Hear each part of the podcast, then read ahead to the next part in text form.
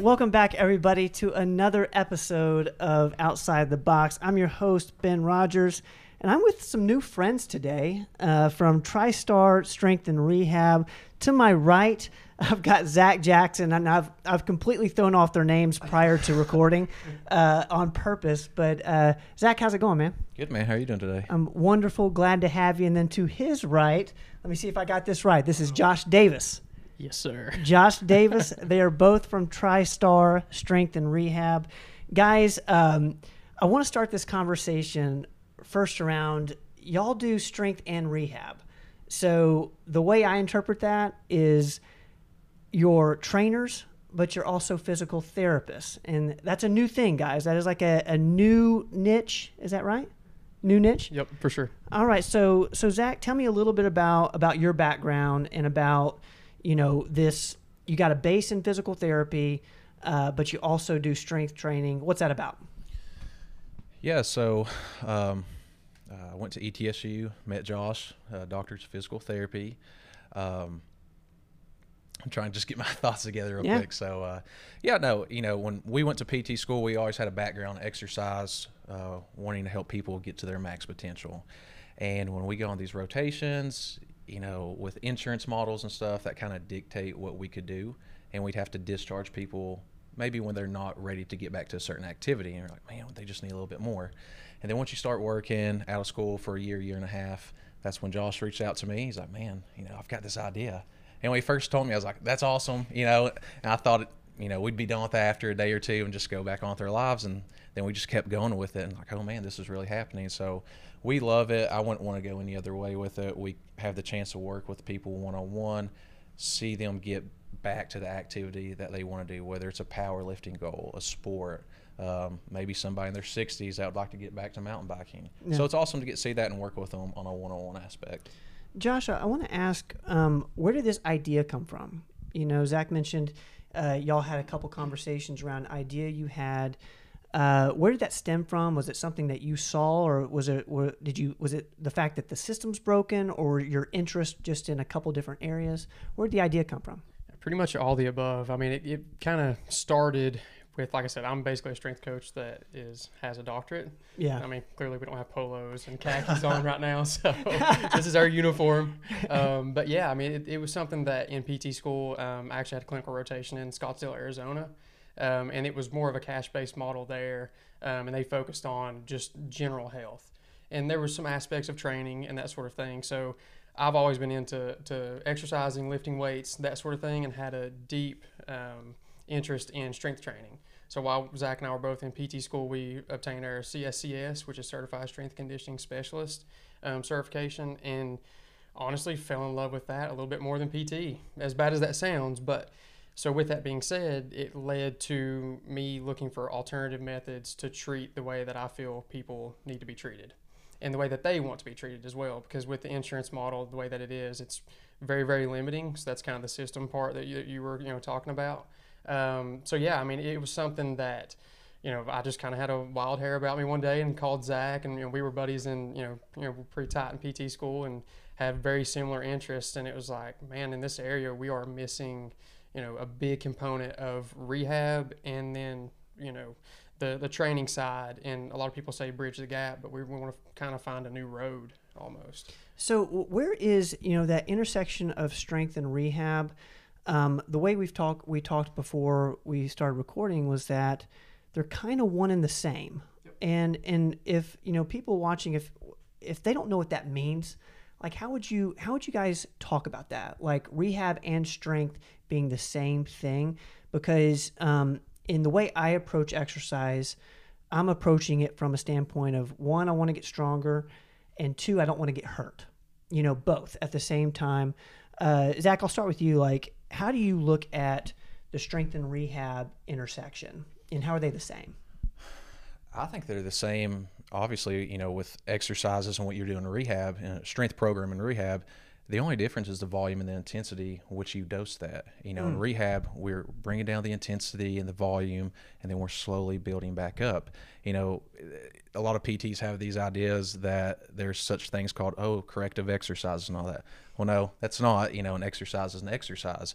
So we just, you know, if a patient's struggling with a barbell back squat. Okay, we'll break it down. We'll look at their single leg strength. Start reintroducing that with some rear foot elevated split squats, and then and building up to tolerance. Uh, so that's a big thing, just volume and intensity management. Once we get to that certain point, we can reintroduce an exercise or a goal they that they want to get back to. So Josh, what did he miss? I kn- I know he screwed up somewhere, right? Absolutely Probably nailed it. I have nothing else to say. He killed it. Um, but but no, I mean, truthfully, it's you know, to me personally, and, and Zach agrees. I agree with everything he said. Um, it comes down to what the person in front of you needs. And a lot of times, like we have two offerings. We have strength and then rehab, obviously, hence the name, right? Um, but what I mean by that is we have two funnels that we can put people into. Um, you know, if somebody's injured, then they go into the rehab side. But the intent is to strength train. So a lot of times with you know we have evals, it's hard to decide if the person needs to go in one direction or the other because it's all the kind of same thing to us. Um, so whoever comes in, you know, obviously not everybody has to touch a barbell. That's not like a requirement. It's definitely you know encouraged. Um, you know you should have some calluses on your hands a little bit. You know what I mean? Um, but when it comes to progressive overload, I think um, the rehab side is grossly under dosed, under loaded. Um, you know, a lot of PT clinics, if you looked at their equipment, might have a 20 pound kettlebell. We want our clinic eventually, that's our long term goal, to be a gym that we practice out of. Um, because I mean, to us, like that's that's what it's about is the, the longevity of the person that's in front of us, and rehab may be the first step, kind of what Zach said, but it leads right into strength training. How, uh, uh, what you guys see? Because I know you guys see, uh, you know, athletes of all ages, um, and I, I say that intentionally because I think we're all athletes to a degree. You know, we approach life as an athlete. Um, do you think most of the injuries you guys are treating come from weaknesses? So, like, uh, if somebody comes in with a with a hurt back, are you trying to address the injury plus the weakness that might have uh, caused that injury? Is that what you're seeing? I, I just don't know the like the background of that. Yeah, I mean, I think that's I think it's it's very multifactorial. So it could be positioning, um, it could be poor form. I mean, you know, it could be just the load exceeded tissue tolerance, which a lot of times the thing is going to calm down if you give it time. Like low back pain typically resolves between you know six to eight weeks if you don't do anything. Now, keeping it you progressing, that's where we come in, and we can kind of, you know, a couple sessions, we can calm down the pain, um, get you back to not being terrified to move, because a lot of times, you know, the old school thought is, you know, rest, you know, the whole rice thing, you know, elevate, compress, all that kind of stuff. So if we can avoid that and get you moving in different ways that still, you know, keeps you engaged in the activities that you love, because a lot of times you can go to primary care and they say stop doing that well, it's like, what if I love to do that? Now you're Right. taking out a huge part of my life that I need there. And it's, you know, like for instance, if somebody hurts their knee, we can still train upper body. That's the beauty of cash based, which is what we are, is, you know, we can treat you as the whole person, not just the diagnosis, if that makes sense. No, it's it's fascinating, and you know, one thing you said there that that I can really resonate with is, you know, I feel like when someone gets injured, they're you know the the um, what you want to do is basically don't do anything. So I think that's how we actually become stiffer as we get older. Is we um, we restrict the types of movements we make because we don't want to get hurt. Can y'all kind of speak to that? Like I, I've dealt with it myself with rotational stuff, where um, I stop rotating and all of a sudden I'll, I'll just start hurting. Like uh, Zach, I'll start with you. Like how um, how often do you see uh, injuries cause lack of movement, lack of um, activity, and then that like reinforces stiffness, and then it just becomes a, a cycle. Are you guys seeing that cycle at all? Yeah, I, mean, I think Josh kind of talked about this a minute ago. Um, you know, I'll see every day with their patients in their 30s, 40s, or 50s. They're like, well, you know, I haven't deadlifted or done this because, you know, I just I just can't do that anymore. You know, Right. and, and you ask, why, why can't you do that? Well, I'm 40 or 50 years old. I, I don't want to. Yeah, I don't want to hurt myself. And you know, that's not the case at all. You know, you need to be doing that. That's a functional movement. Do you pick groceries up off the ground? Do you pick up your kids, your grandkids? Well, yeah. All right, you need to be strong to be able to do this. So our big thing is getting rid of all these, you know, fear mongering behaviors and helping people regain confidence. Oh, I can do this. You know, just got to make sure we reintroduce appropriately with volume and intensity, have good technique, next thing you know, I mean, these people, you know, they go out and do, start doing CrossFit. You know, they'll go out running, mountain biking, whatever. So it's it's good for us to be able to talk to people and provide that education because I think, um, you know, with healthcare, I think over the past 20 or 30 years, you know, that's been the thing. You know, oh, you got to stop doing these lifts. We hear it all the time. Like the deadlift clinic we had on Tuesday, people were like, well, I've got a bulging disc. You know, I can't deadlift. Well, that's not. Yeah, it's, why? You know, well, you know, and, and they can't give you an answer. Right. So we just tell them, all right, look at your technique. We'll train around it and get you back to it slowly but surely. So um, a big part of it is just education, and when we do that, we see good results from it. Where do you think we have, you know, gone wrong just as a whole? Because you mentioned education. Why are people feeling that way? Like, why are like they have a pain and then they become scared of certain movements? I know you mentioned the uh, the deadlift. I know the squats the same thing. You know, people are squ- uh, afraid to do squats. Josh, what do you what do you think? Uh, why do you think that's happened? Like, why when we are feeling pain? why do you think we're scared to do these movements? And, and what movements do you suggest we don't ever stop doing? Yeah, I mean, I think when it comes to like the first ones that come to my head, knees over toes, kind Yeah. of what we talked about before, deadlifts, like in PT school, like we had like a whole call it a gaggle of people that were in there, you know, strength guys in, in PT school. That you know, some of the professors would look at us like, "You want to deadlift somebody? They just had you know low back pain. We need to get or their mul- multifidi firing or transverse abdominis." It's like, well, that's that muscle's going to fire regardless. So you know, let's let's train in a functional manner. So I think it comes down from I think comes from the top. I mean, I think historically, kind of what Zach said earlier is, you know, there are some primary care physicians or surgeons or whoever that have demonized certain movements. And it's just like a learned thing. It's like, Yeah. okay, well, I shouldn't deadlift because, like Zach said, I'm too old or I've hurt my back in the past. Well, then you ask them why, they can't tell you because they've not been told. So I think that's where the education side comes from. And as far as the second part of your question, movements that I feel sh- everybody should do, lunges, everybody hates them, but it's gait cycle, going through you know deep hip extension, knee flexion over over the front foot, um, squats for sure, deadlifts for sure, overhead press for shoulder mobility. Um, if you want to get a good pump, you know, get a little bit of bench press in, you know, whatever. Um, but but truly, I mean, I think it, it boils down to your lifestyle and what you want to get out of life. And you know, like I said, we're not going to shove some, a barbell in somebody's hand if they're going to be, uh, you know, like a cyclist or something like that, because it's not. I mean, it can help as far as mentality goes, but you know, we want to be as, as specific as possible to that person's life. And I think those few motions that I mentioned is what Zach said earlier. They're very functional.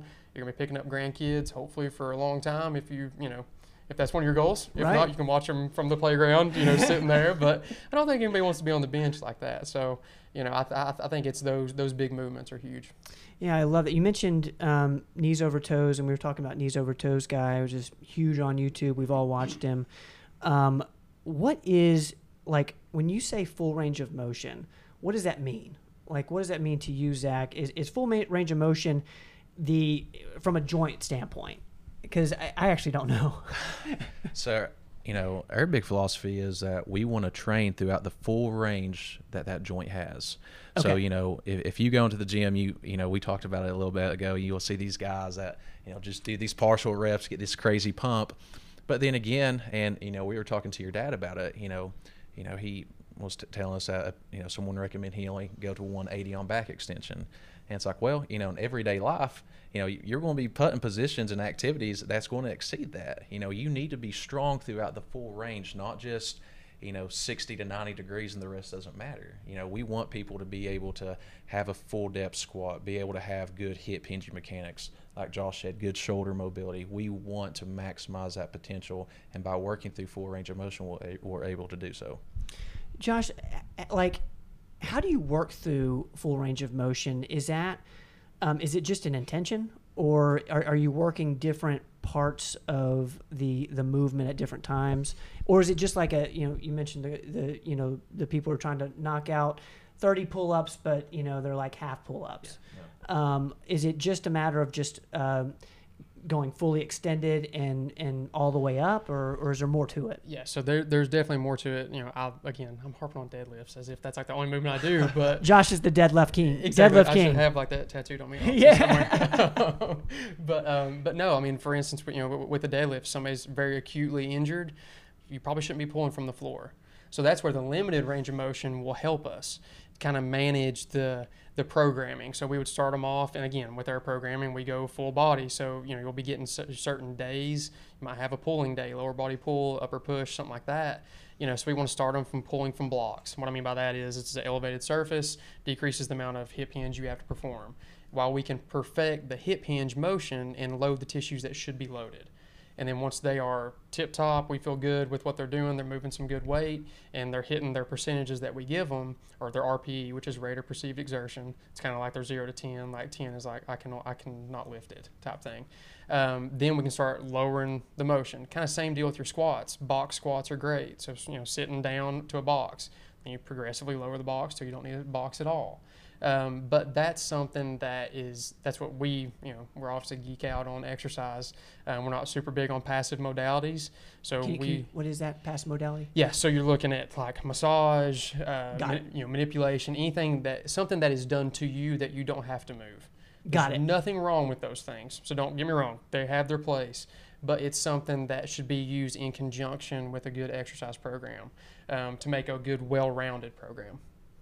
So yeah as you're talking and you're mentioning the box, I, I, was thinking a lot of like, okay, there's two different movements there. There's one if I'm seated down, the getting up, yep. and then there's also the going down part. What, what's the correct uh, terminology for that? It's like uh, extension and flexion, or uh, I know I'm wrong. Yeah. yeah. yeah. So, so, so the lowering phase is the eccentric. Is Got that what you're talking about? Yeah. And, and then going up is concentric, and that's something that we can utilize if somebody is like acutely injured, we use tempo because that's going to automatically limit the amount of load that they can use. Because you, if you try to, you know, say a back squat, try to lower 315 for like a four second negative, so lowering it for four, four Mississippis, good luck because you're not getting back up. you know what I mean? So it, it, that's that's kind of how we can manage the total volume, which is what Zach said from the jump. Is you get three sets of 10 on a yellow TheraBand at traditional therapy. Well, that's not what you get with us because you're going to get a full program that has range of motion, you know, kind of everything that we've been talking about this whole time. We want to look at those things and we have time to do so. Yeah, I love that. And you know, these guys of course they're they're cash only physical therapists who are also trainers. It's a new way of doing physical therapy and I I, I firmly believe that this is going to be the future of physical therapy. Absolutely. And um, do you guys have people come in just for training, or do you generally have people come in from an injury and then go into training? What's the what's the typical like intro? So I know it varies too. It, it does, um, but if, if someone comes to us, you know, if, if they're dealing with it, it's an injury specific, like Josh mentioned, we're probably going to push them more to the rehabilitation side. If they're coming in hey, my goal is to squat 500 pounds. Do you have any pain? Or, and we'll go through a full evaluation with them to properly see if there's anything we can work on. If they're good, then we'll put them more on a strength program. So we have three different rehabilitation packages 6, 10, and 15. And just depending on what the injury is, how long we think it's going to take to get back, that's what we'll recommend to the patient or client. And then we have three rehab options. So the first one's just an online strength training program. It's online, nothing in person. You know, maybe if if someone was living in Knoxville and, and couldn't come up to see us, boom, here you go. Uh, there's another one called the Strong Herb program, which has a few more in-person visits with us, just so we can check in and just fine-tune things. And then there's a graduation package, which for the folks that we put on the rehab side, once they're done, they want to continue with their progress and their gains. We'll put them on that graduation program. Um, so those are three different packages. You know, the big thing that we have to do, especially being cash-based, and I know you guys know this, is debunking all the insurance stuff. You know, yeah. well, can I use my insurance? Well, no. And then you have to explain why. And then when you take them through the scenarios that, all right, if you've got the shoulder issue going on, I think we can get you back in, in six visits, better in six visits, versus if you go to the traditional outpatient PT, who you're just going to be passed around to different PTs, techs, even students, and it might take 25 visits. Well, if your copay's 40 or 50 bucks each time, and the amount of time you're having to take going back and forth from work, you know, maybe having to get grandma to pick up the kids, you're better off go cash base. And in the long run, we're actually cheaper. Mm-hmm. You know, one on one, you don't, you know, if Josh has somebody one on one, I have somebody one on one, we're doing all their programming, it's tailored to them. And I know Josh does too, but I check in on my clients probably every two or three days, just text them, hey, how you feeling? You know, what's going on? And yeah, and uh, it just holds people accountable, you know. Um, so that's kind of our model. You know, um, talking about the cash based thing, I, I, think one of the things we we have to do, just everybody is, is talk more about the economics behind it because I really think it's misunderstood, and um, it, you said that it could be it probably is cheaper to come to a cash based PT versus going 25 visits with a copay uh, within the traditional model. You know, and that's not even mentioning the the type of care you're getting. And you know, we talk a lot about how insurance in that model can actually dictate the care. You know, whereas you guys are only incentivized to help the patient or client. You know, whatever whatever they're there for, that's what you're going to focus on versus you know in the traditional model you know in the back of every provider's head is okay i know what i need to do but i also got to figure out how how are we going to get reimbursed for this visit?